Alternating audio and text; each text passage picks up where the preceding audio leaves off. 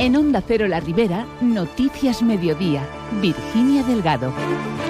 Buenas tardes. La lluvia ha ayudado a refrescar la zona del Tallat Roig de Alcira, donde ayer el fuego obligó a desalojar a 30 personas de los chalets del Xabego Alto, una situación que hace que el consistorio se plantee que hay que incidir en la autoprotección de las urbanizaciones. Enseguida les damos más detalles. Por otro lado, colectivos ecologistas de la Ribera piden a la población que se sumen a la manifestación que se celebra mañana en Valencia contra la instalación de macroplantas solares, muchas de ellas proyectadas en nuestra comarca. La licitación de las obras del Centro de Salud de Corbera o una subvención para reformar el Centro Ocupacional de Alginet son noticia este viernes. Comenzamos.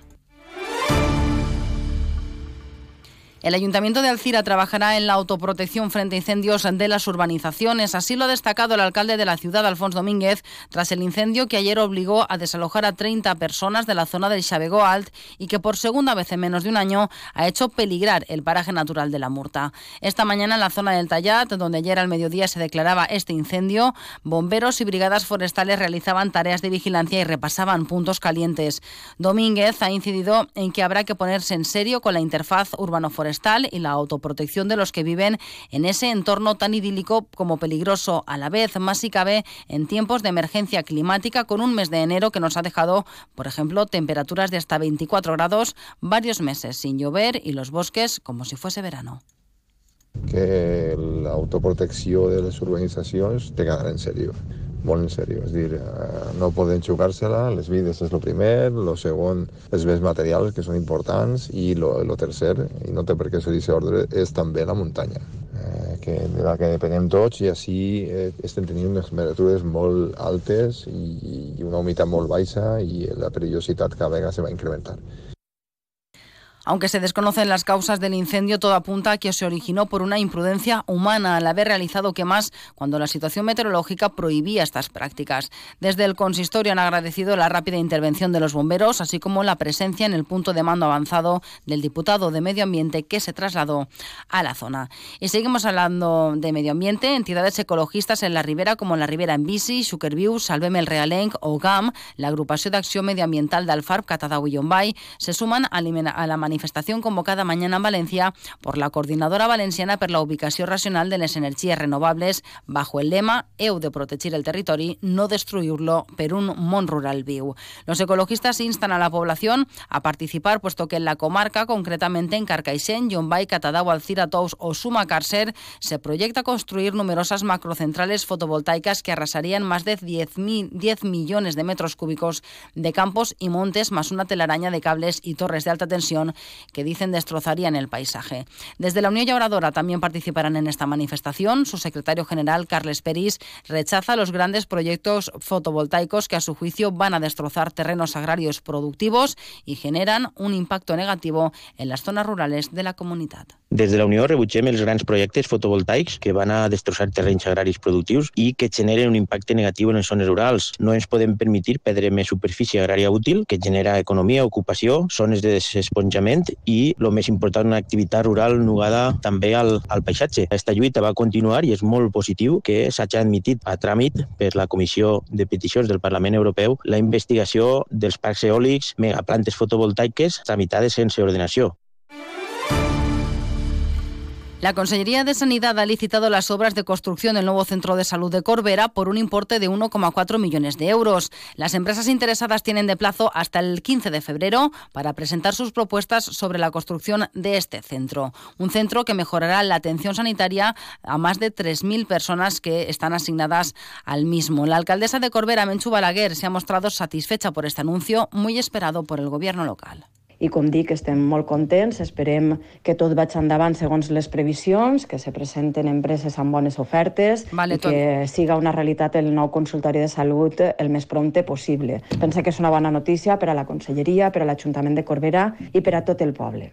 Por su parte, la gerente del Departamento de Salud de la Ribera, Rosabel Ribes, ha explicado que estas nuevas instalaciones contarán con un área de medicina de familia, atención pediátrica y enfermería y un total de siete profesionales sanitarios. Contará con un plan funcional ambicioso, en el que además de las consultas para los facultativos y áreas de atención también para el personal de enfermería, habrá una zona para pediatría y también una zona destinada para la matrona y para aquellos ejercicios todos encaminados para la salud de la mujer.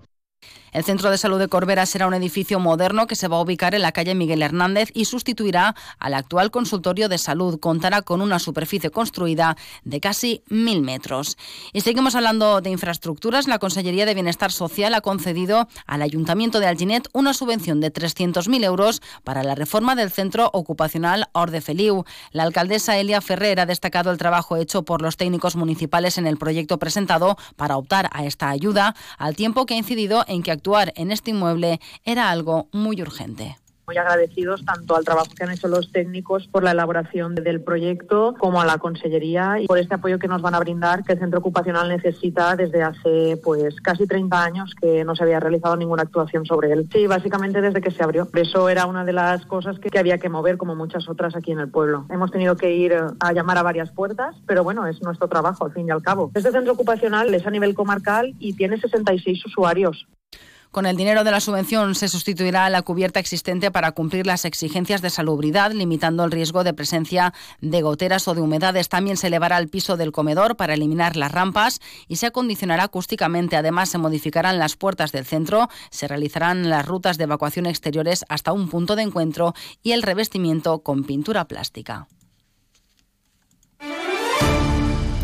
El Pla Obert d'Inversions de la Diputación de Valencia repartirá 12 millones de euros más entre los municipios de la Ribera. La asignación de este plan de a cuatro años, una de las novedades para facilitar la planificación y ejecución de las obras, crece en los 36 municipios de la Ribera Alta con una dotación global de 47 millones y medio de euros, 8,6 más que en el periodo 2019-2023, mientras que los 14 consistorios de la Ribera Baixa dispondrán de 19 millones de euros, 3,4 más que en la pasada legislatura. La vicepresidenta presidenta primera y responsable de cooperación, Natalia Enguís, ha asegurado que con este plan facilitarán el proceso a los pueblos para que conviertan en realidad sus proyectos en igualdad de condiciones. Un pla amb el qual esperem transformar i modernitzar els nostres pobles i ciutats. 350 milions d'euros, un 20% més que l'anterior pla, amb més temps per a planificar i executar les inversions, amb l'objectiu que cap euro quede sense invertir en les comarques valencianes. El nou govern de la Diputació de València treballa per fer d'este mandat el mandat de l'eficiència en la gestió i la igualtat.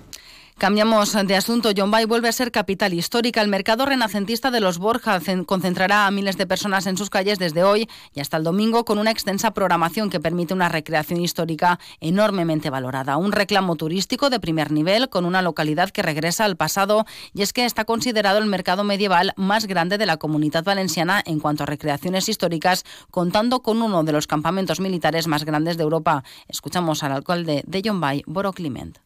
L'esdeveniment s'ha convertit en un referent comarcal i, si em permeteu, m'atreviria a dir que provincial. Durant aquests dies, Llombai es converteix en un immens aparador que ens permet mostrar el nostre patrimoni, la nostra natura i la gastronomia. Els visitants que vinguen viuran una experiència única. Traslladen els visitants a mitjans del segle XV. Una recomanació si veniu al mercat és que busqueu els llocs d'aparcament degudament senyalitzats. Y otra cita interesante para el fin de semana la encontramos en Gabarda con la celebración de las fiestas de San Antonio, el patrón de la localidad. La programación arranca este viernes con el lanzamiento de Truenos y Carcasas, una cena popular de cocas de panceta y la actuación en vivo del humorista Héctor Alonso. El alcalde de Gabarda, Visa Monpó, ha destacado que habrá actividades para todos. Este cap de setmana tindrem de tot a tots els públics i com a protagonistes, com sempre, les associacions locals. Divendres farem el sopar popular i la disco mòbil, dissabte partida de piloto, cucanyes per més xicotets i les fogueres, la del nucli històric, la del barri i la de la plaça de l'Ajuntament, i també, per acabar la nit, l'Orquestra Òxido. Són dies que tots els que s'acosten al nostre poble poden celebrar una tradició que és única. El domingo destaca la misa en honor a San Antonio por la tarde la tradicional bendición de los animales. Y antes de marcharnos, sepan que en Sueca se presenta esta tarde a las 7 en el Espallón Fuster el libro Els noms dels pobles valencians, origen y significat. Antes, a las 6 en el Casal Jove para jóvenes, taller de danza urbana y el Centro de Transfusión de la Comunidad visita hoy al Musafes. La campaña se realizará en el Centro de Salud desde las 5 hasta las 8 y media. Sepan también que el alcireño Jordi Ginares San Juan ha sido nombrado por el gobierno de Pedro Sánchez como director general de programas industriales. Con este apunte alcanzamos las 2 menos 10 de la tarde. Les dejamos con más noticias de la comunidad valenciana aquí en Onda Cero. Disfruten del fin de semana. Buenas tardes.